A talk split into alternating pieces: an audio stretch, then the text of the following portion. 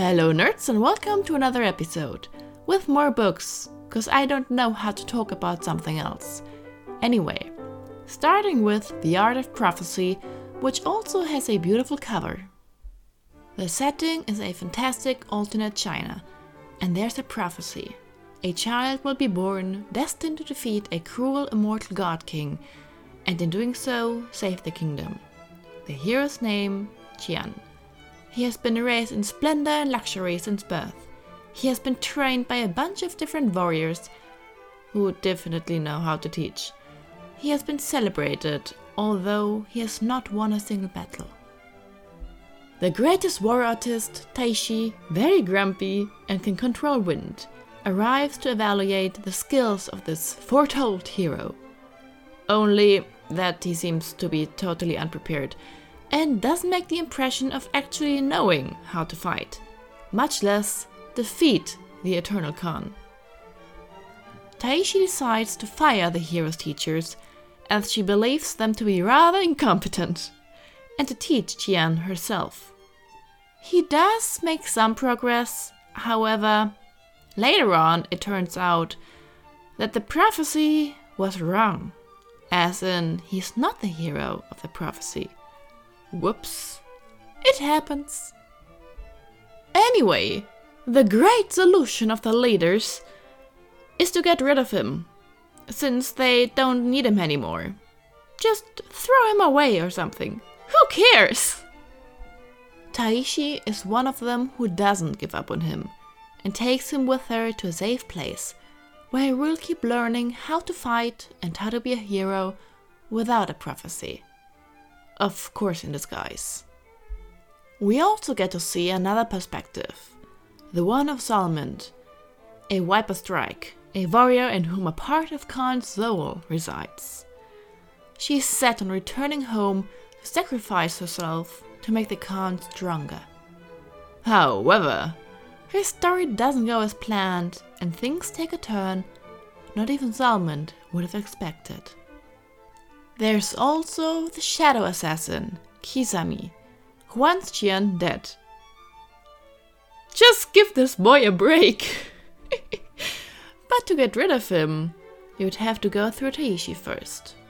Good luck with that. Qisami is pretty unhinged, and I can't really say anything else without giving spoilers. Reading this was an amazing journey. I loved the characters, especially Taishi, she made me laugh. The world is beautifully crafted and I enjoyed every single page. Definitely one of my favorite reads this year, and I can't wait for the next one in this duology, I think. Next one City of Ghosts. Once again, I'm gonna throw some books written by Schwab at your face. Not actually, though, obviously, if anything happened to her books, I would cry and never recover.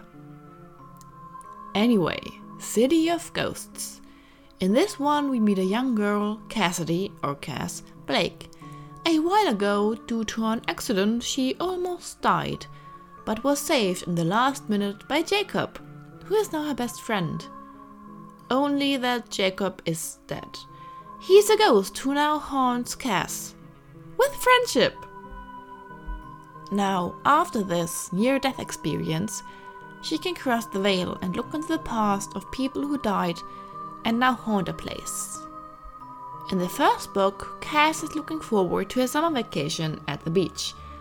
Only that there was a tiny change of plan. Her parents are authors, the inspectors. They wrote about ghost stories together. The dad, a skeptic, tells the history of the people and the places, while the mom actually believes in ghosts and can grab anyone's attention with their spooky stories. Those two recently got a deal for a TV series. It's the books, but in real life. They're gonna visit haunted places and tell those stories. That sounds amazing, and I love to watch it. And that is why they don't go to the beach during the summer, but to Edinburgh. Honestly, to me, that already sounds better I've never been there yet, unfortunately, but I've seen some pictures of bookstores and now I really want to go there at some point. Anyway, Cass, together with her family, their cat Grim, and her best friend Jacob, start their journey and arrive at the haunted city. There, Cass meets a girl around her age, Lara. Lara is like Cass. She can also see the dead and tell her all the things she can do, as someone who almost died and can now cross the veil. Pretty quickly, Cass runs into some trouble and catches the attention of a powerful and dangerous ghost, the Red Raven. Cassidy now has to win this epic fight in order to save her life. This book gave me goosebumps. It was so good and really spooky. I, of course, had to read the other two as well. Tunnel of Bones, the second book and just as incredible as the first one. Schwab is a genius. She's one of the authors. Whatever she writes, I read, no questions asked. Anyway, in the second book, they arrive at a new filming location Paris, in Paris, there are the catacombs, a twisted network of tunnels filled with bones beneath the city. Many people have already gotten lost and never came out. And that is the first filming location for the inspectors to visit. Cass, our main character, of course tags along. And of course she gets into trouble.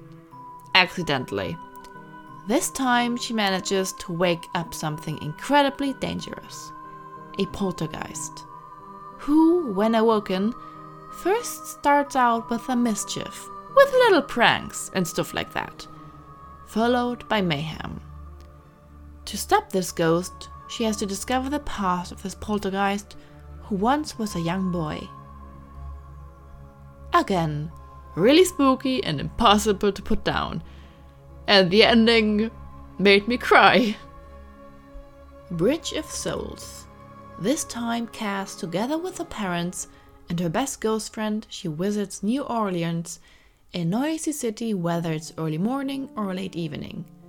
This time, they again visit different locations to film the show about ghost stories and the history behind the places, some more gruesome than others. Cass, normally the one haunting ghosts and sending them on, is the one being haunted this time by a servant of death itself. Cass quickly finds out that it's not that easy to get rid of something like this, and together with the help of her new friend Laura, they hurry to find a solution before Cass is found. And that is all I can say without giving spoilers. This one was an emotional roller coaster. Again, I cried. The end was nerve wracking, but I survived, somehow. And I hope that there will be another adventure of Cass and her friends in the future. It's really one of the best books. Those are really some of the best books I've ever read. Anyway, on to the next one. The Near Witch the Near Witch is only an old story told to frighten children. If the wind calls at night, you must not listen. The wind is lonely and always looking for company, and there are no strangers in the town of Near. In the town of Near, there's this story about the Near Witch, a story Lexi has been told many, many times as a child. Everyone living in this town knows their neighbors. Until a stranger shows up. The next day, people talk about the stranger, and nobody knows where he could be now. Lexi has a suspicion who might have taken him in.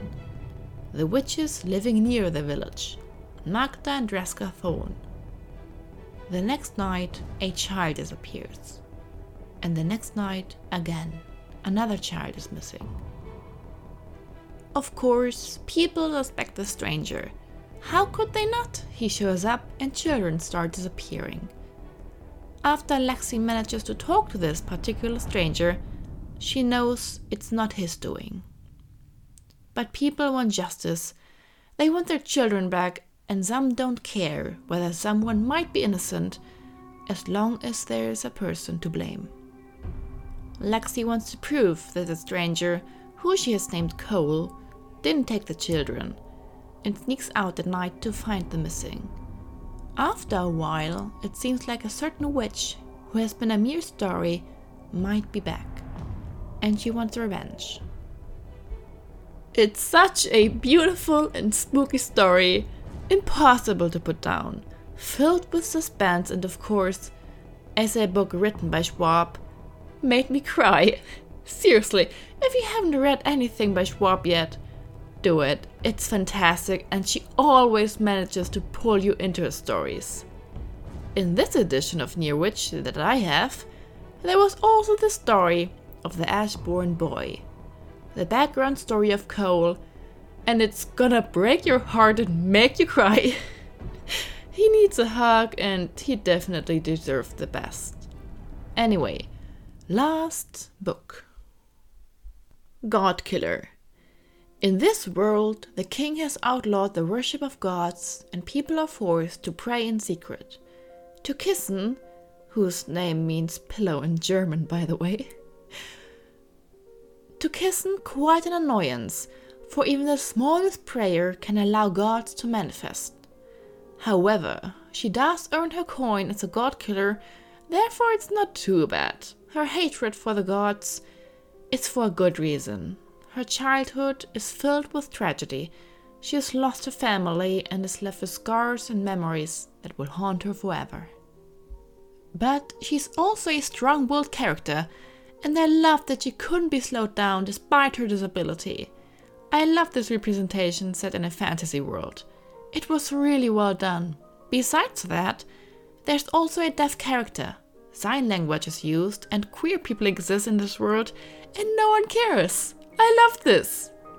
Anyway, after Kissen killed one more god, she meets a young noble child, Inara. Inara Craier is bound to a god of white lies, Skediceth. None of them know how or why that happened. But Kissen is set on finding out and somehow breaking the bond between the god and the young girl. Then there's another character, Elogast, once a knight for the king, now a baker, until the king, once his close friend, sent him on a mission to save his life in the kingdom. All those characters go on a pilgrimage with different reasons where the paths get intertwined and they have to join forces. Well, I normally don't really talk about books that I didn't enjoy that much, but I really wanted to like this one.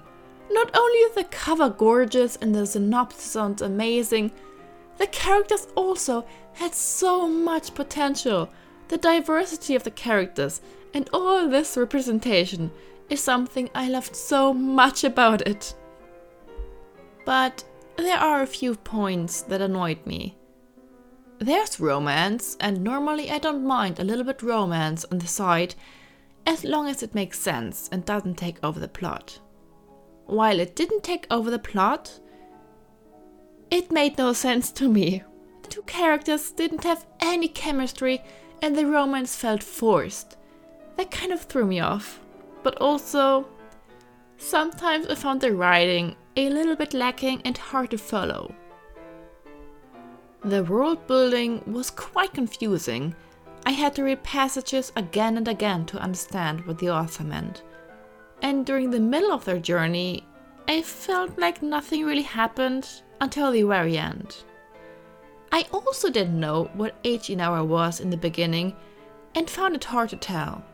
Sometimes she acted like a child, but sometimes very mature. All in all, the idea, the characters, the representation, it was all amazing and I wanted to love it so bad. It started out so well, but at some point I couldn't read it without skimming the pages later on. But the cover is still one of the most gorgeous I've ever seen. anyway, that's it with this episode. I hope you enjoyed it and maybe you're gonna read some of the books I've talked about. Or maybe you've just, maybe you've already read them, I don't know. Anyway, I still don't know how to finish episodes. Anyway, bye!